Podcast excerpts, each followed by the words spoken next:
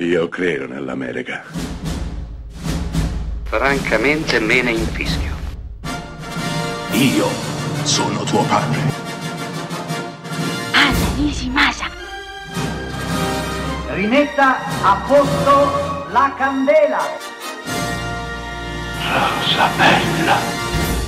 Sorpreso dalla travolgente avanzata delle forze armate giapponesi, un sommergibile americano mezzo scassato, comandato da un ufficiale che ha il volto di Cary Grant e da un secondo piuttosto truffaldino che invece ha il volto di Tony Curtis, carico di capre, partorienti e ausiliarie e per di più dipinto di rosa perché non c'è stato il tempo di verniciarlo, vaga per l'oceano alla ricerca della salvezza.